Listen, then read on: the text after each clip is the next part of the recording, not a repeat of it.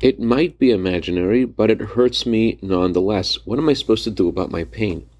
Good morning. I want to share with you a letter that the Rebbe wrote to a father whose daughter was suffering from a hand injury, and in addition to her injury, she had this idea that she was convinced that when she would go back to work, she would continue to suffer from the pain. I'm going to paraphrase an excerpt of the Rebbe's response from the Hebrew.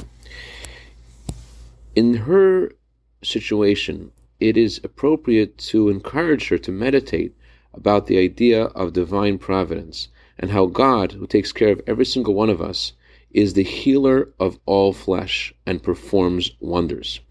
And God tells us in His Torah, God will bless you in all that you do. The emphasis of the word all means that you just need to do something, and God's blessing will rest in whatever you do. It doesn't matter really how much you do.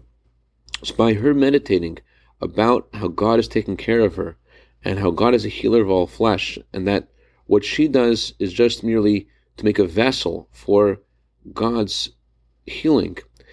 This, there's room to say that this will weaken her imagination and the resultant pain. May it be God's will that you share good news in all the above. I dedicate a minute of Torah today to Rabbi Mrs. Levi Perman in honor of Rabbi Perman's birthday tonight for a year of bracha v'atzlacha, begashmius u'beruchnius. Have a wonderful day.